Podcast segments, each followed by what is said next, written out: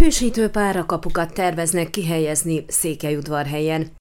Elsősorban a városközpont környéki forgalmas útszakaszokat locsolják, valamint a terelő úton jár az öntözőkocsi, nyilatkozta Zörgő Noémi, a Városháza szóvivője. Az útvonal naponta változik, annak függvényében, hogy milyen időpontokban és hol van leginkább szükség a hűsítő permetre. Emellett igyekeznek figyelembe venni egy-egy útszakasz pillanatnyi autós forgalmát is, hiszen a lassan mozgó tartálykocsi torlódást okozhat. A szóvivő hozzátette, de nem a küküllőből szivattyúzott vízzel locsolnak, hiszen az közegészségügyi szempontból nem megengedett. A tartályt tűzcsapokról töltik. A napokban érkezett meg az önkormányzat által vásárolt négy pára kapu, ezeket remélik, hogy a jövő hét folyamán fel tudják szerelni, tájékoztatott a szóvivő.